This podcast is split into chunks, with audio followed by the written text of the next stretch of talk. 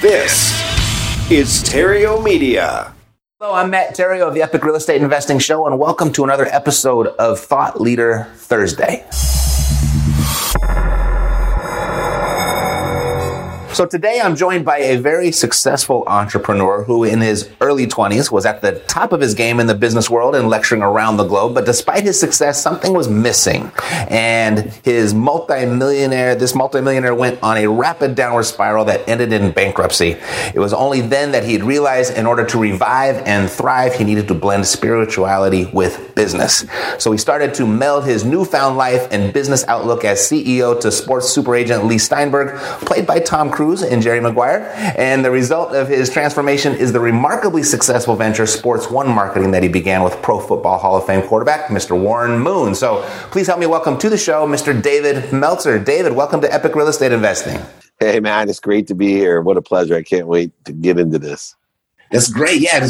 And one, one thing I'm really uh, interested in that I didn't know about you beforehand, but if you could take us back a, a little bit, because I, like you, found success early in life that ended abruptly in a bankruptcy reboot. So, what did you do to earn your millions and, and how did you lose it? Well, first, you know, I think what I did to, to earn my millions is create an unconscious competency about making money. And that's that's a really interesting thing that people don't think about. That from the time I was a tiny little kid with a single mom and, and six, you know, siblings, I wanted to be rich. And so I started programming myself that you know, in order to be happy, I had to be rich. I wanted to buy my mom a house and a car. I, I didn't want to be rich for myself. I wasn't a greedy person. I've always been philanthropic, abundant. I've always wanted to use my money to help people, but I definitely programmed myself from a young age, just like someone would be to be a great golfer, to be rich. And so I went through this uh, journey of number one, wanting to be a professional athlete, got a college scholarship to play football, got ran over by Christian Okoye, said, Hey, I'm not going to make the NFL. So I went to law. I went to wanted to be a doctor. Visited my brother doing his residency. He told me I was at a hospital. I'm like, I hate hospitals. He told me, dude, be more interested than interesting. What do you mean? You got to be in a hospital to be a doctor. I'm like, I want to be a sports doctor or a pediatrician. He's like, no, you're an idiot. So then I decided, like every other guy who wants to be rich, might as well be a lawyer. So I went to Tulane Law School to be an oil and gas litigator, international litigator. I figure I'm going to be the richest of the lawyers and uh, do that. And it was interesting because I actually had two job offers from law school one to be a litigator and the other to, to work in the internet.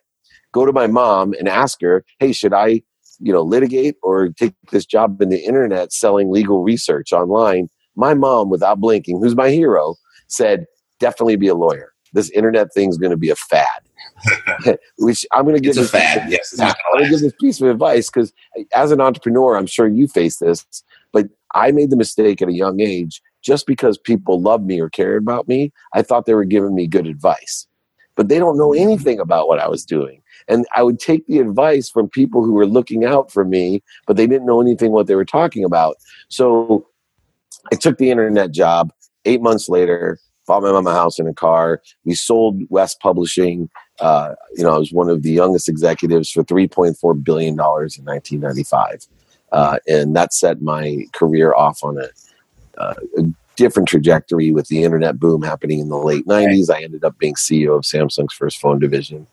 Um, and so, uh, you know, from there, it really uh, took off. And um, I, that's where I kind of got in trouble when I started making real money, became a multimillionaire, surrounded myself with the wrong people and the wrong ideas.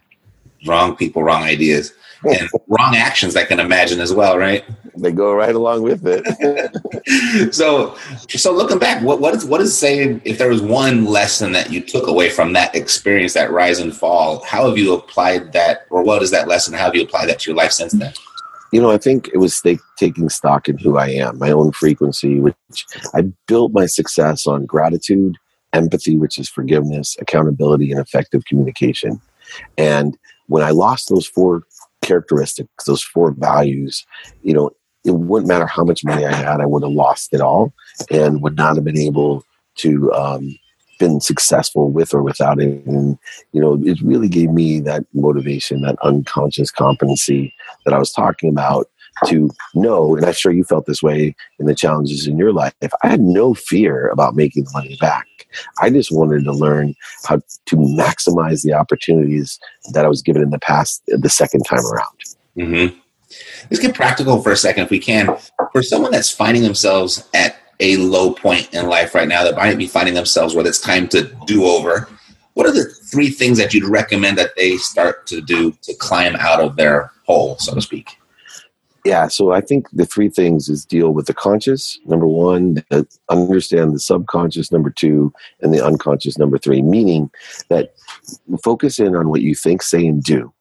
And so, really do some introspective evaluation of okay, am I thinking, saying, and doing the right things consistently every day, persistently without quit, into the enjoyment of the pursuit of my potential? Then, after that, look to a larger scale belief system. So, I would suggest looking at am I believing the right things? It's one thing to think, say, and do the right things, but am I believing the right things? And subconsciously, am I programmed for whatever manifestation or success that I'm looking for. And then finally, what I really try to do as a third uh, piece of advice is become aware of the patterns in your life. This is, I think, the biggest shift that most people don't understand is I see people, I do a lot of business coaching. I see people think, say, and do all the right things. They even believe the right things, but they keep attracting, since they're little, the exact same things in their life. They can't break through. They have the same relationships, they have the same objections, the same shortages, voids, all the same things.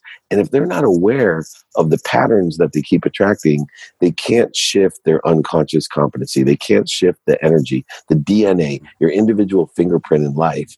And when you can do those three things, start controlling the positive inputs that you have you know not focusing on negative things not creating void shortages and obstacles not focusing on things you don't have because you'll get more of those but if you focus initially on your actions, thinking, saying, and doing the right things, then your beliefs, then seeing the patterns, you can actually shift everything. So you don't even have to think about it. That pretty soon you'll just be attracting. And I know you've been there, Matt, where mm-hmm. everything just goes your way.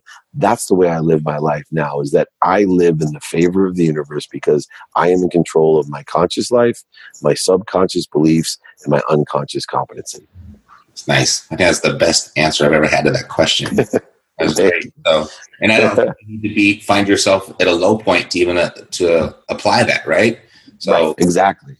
Being conscious of what you think, say, or do, make sure that you believe it, and then look for those patterns. If you don't address those patterns, you really have this almost certain future that you're going to live into because you're going to repeat them until you become conscious of them. Yeah, yeah, exactly.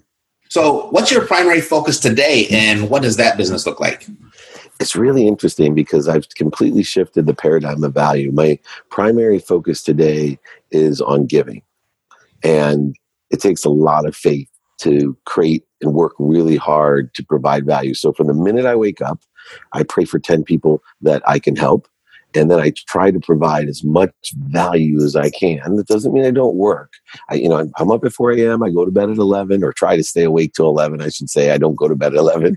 I try to stay awake till 11.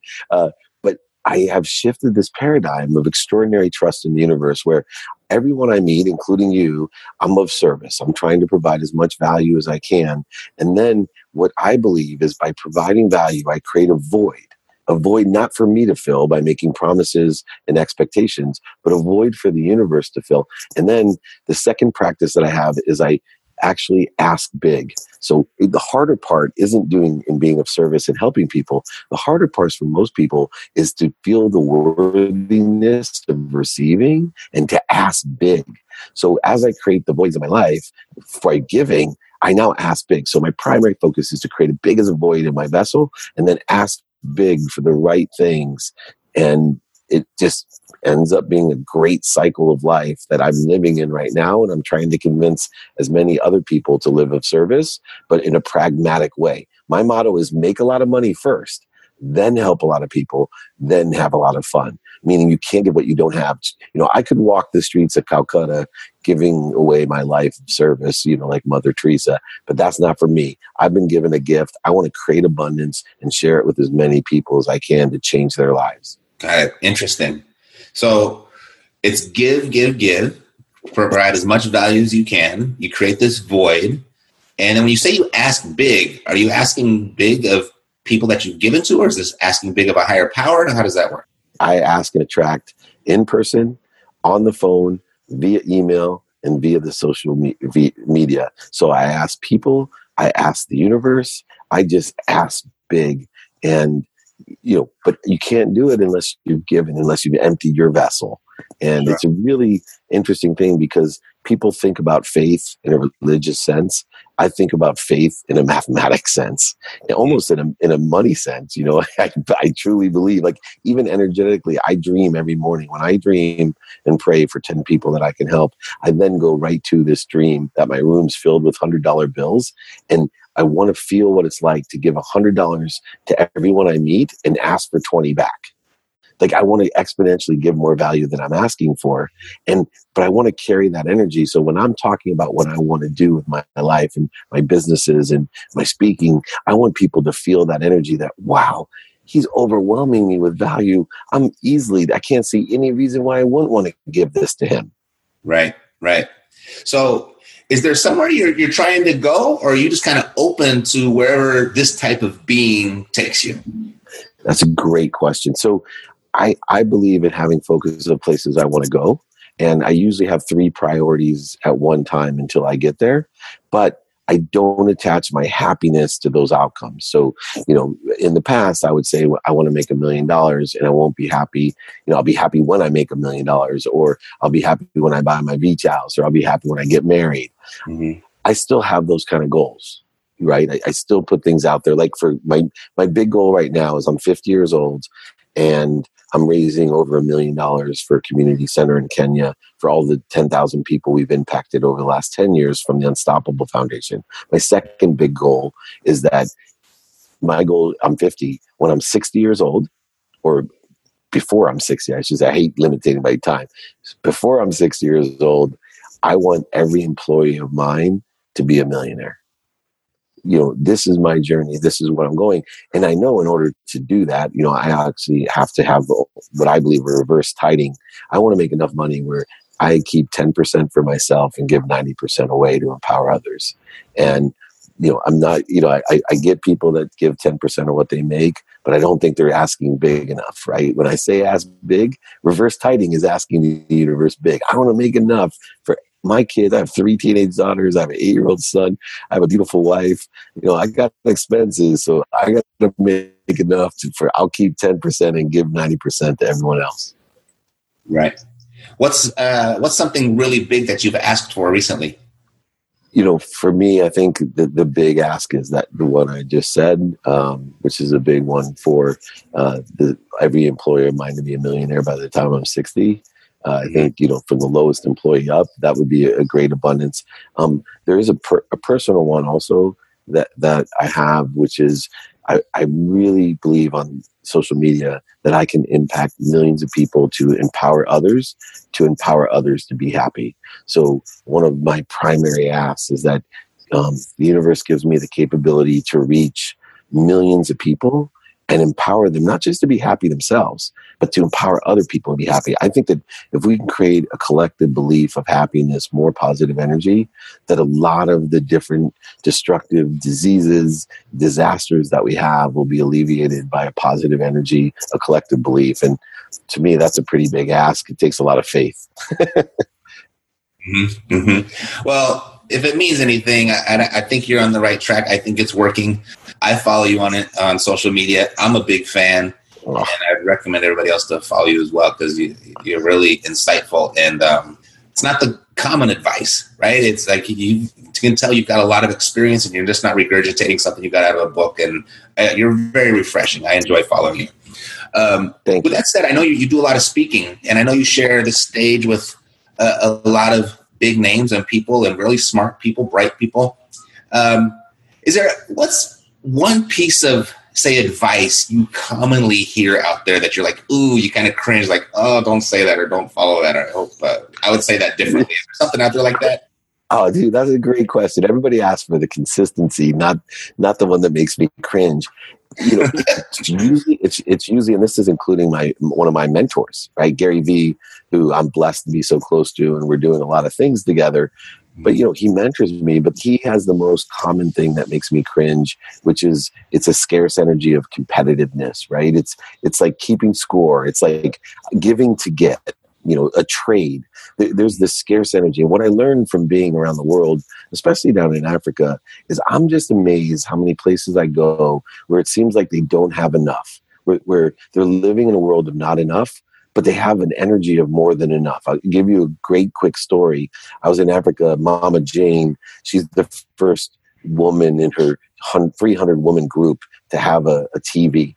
And one of my guys asked, Oh, don't the other mamas get jealous of you? And I loved her answer because she said, No, they all come to my house and ask me how I did it. And I, they're not jealous at all. They want to know how do you do it? Teach me how to do it. I want one. Which and so my guy said, "Oh, well, in America, people would be so jealous. In fact, someone might come and steal it, you know." And she said, "Here's a woman that has a, a, a, a literally a dirt floor and no ceiling, right? But TV, and and literally says, I feel so sorry for your country."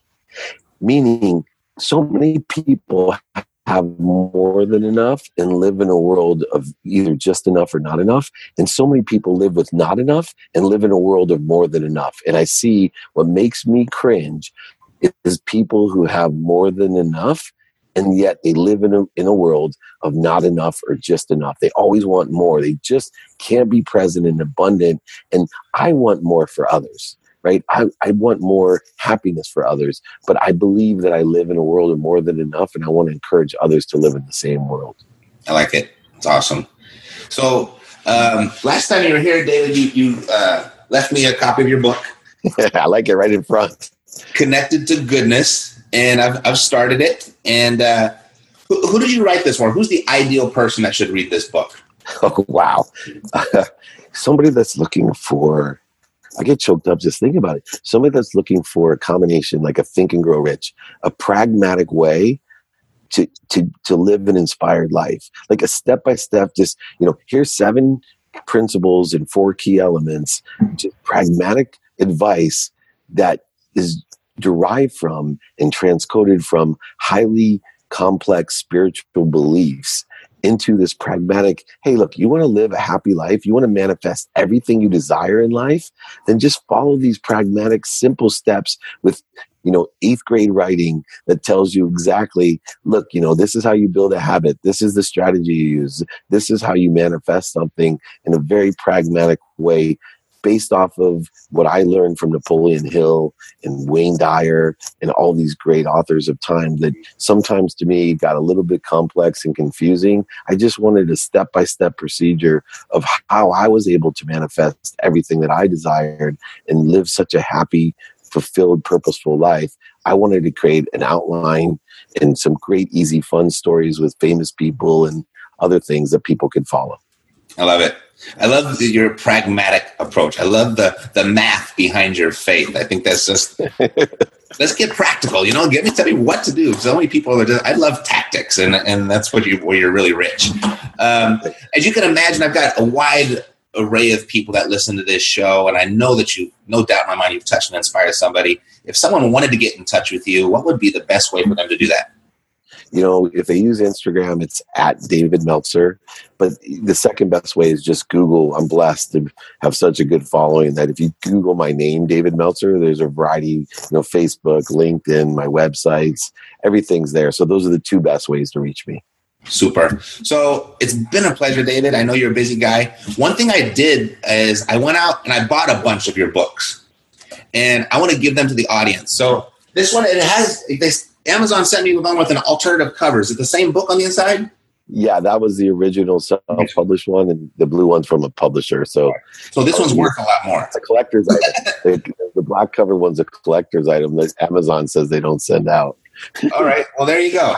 Um, so, if you like a copy, if anything that you heard today that's uh, touched and inspired you, you'd like a free copy of David's book, Connected to Goodness. This is the rare version. This is the collector's item version. So the first 10 posts tag David and myself and just create a post, share with us what you liked best about today's interview, and then DM me your address and I'll send you a copy. I'm not even gonna charge you for shipping. It's all on me. Alrighty? So that's how you get that. So David, been an absolute pleasure. Um, let's stay in touch. Let's do this again. I would love it. And vice versa. I want to have you on my podcast as well, Matt. Oh, I'd be honored. Thank you very Awesome. much. Thank you so much. Take care. All right, take care, bud. So that's it for today's episode of Epic Real Estate Investing. I'll see you next week for another episode of Thought Leader Thursday. And uh, God bless to your success. I'm Matt Theriault, living the dream. Take care.